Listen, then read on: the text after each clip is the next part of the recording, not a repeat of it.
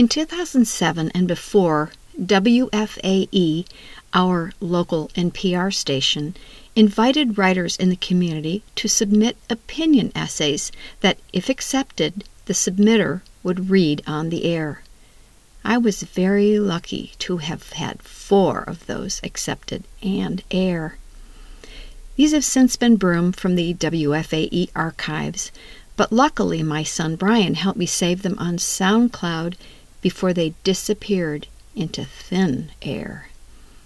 This first one, which I call Life's Toys, was written while I was on a writer's retreat at Sunset Beach with Maureen Ryan Griffin. She still offers these retreats, so if you're interested, track her down. I hope you enjoy my reflections on the importance of toys. I recall the battered doll in a grungy red wool coat with a fading satin belt, the doll that my baby brother Pete lugged around with him everywhere. I'm sure my mom had great fun suggesting the name of this doll, Heikki, which stuck.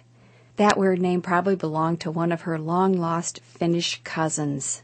We older siblings got in on the act of caring for Heikki. I remember that my sister Anne was more interested in dressing and washing him. Dan, our older brother, built him a house from a cardboard box. My job was to set a place at the table for Heikki. I would descend to the basement and dig through the jumble of toys, hunting for the painted aluminum plate, plastic fork, and spoon so he could join us for dinner. Reflecting on Heikki, I have come to see that this doll was a true member of our family and something each of us in our own way could practice life on. Toys are for practice. I now see that my son's Lego passion and desire to sit at the keyboard for hours were the origins of his current career as a computer engineer. Dr. Seuss wrote the textbooks that turned my daughter into a flourishing writer. And maybe, partly because of Heikki, my brother Pete became a stupendous father. Now, who doesn't know the child who was initially denied the toy gun until his mom spotted him using a stick to shoot his playmates? She would eventually give in and buy him one. Some of these children grow up to be our police and soldiers, pretty important people for all of us.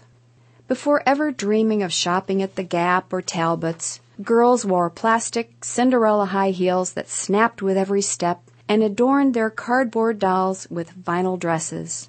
It was treasures such as these and that invisible Tinkerbell makeup that helped create these fashion giants. As adults, we've bought jeans and coats from them, and they have improved our stock portfolios.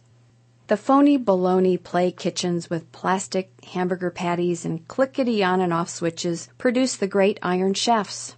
Play Doh cookies and easy bake ovens have been the inspiration for millions of moms. Messy finger paints, smeared smocks, clay, and crayons were the springboards for artists who so enrich our lives, from closet crafts lovers to the accomplished who display work at the mint. Toys are sacred. We need to be as careful about putting together the holiday toy list as we are about buying a new flat screen TV. We should honor the toy box, say novenas while tossing playthings back where they belong, if adulthood is the pool, then toys are the diving boards, helping kids jump into life with a splash.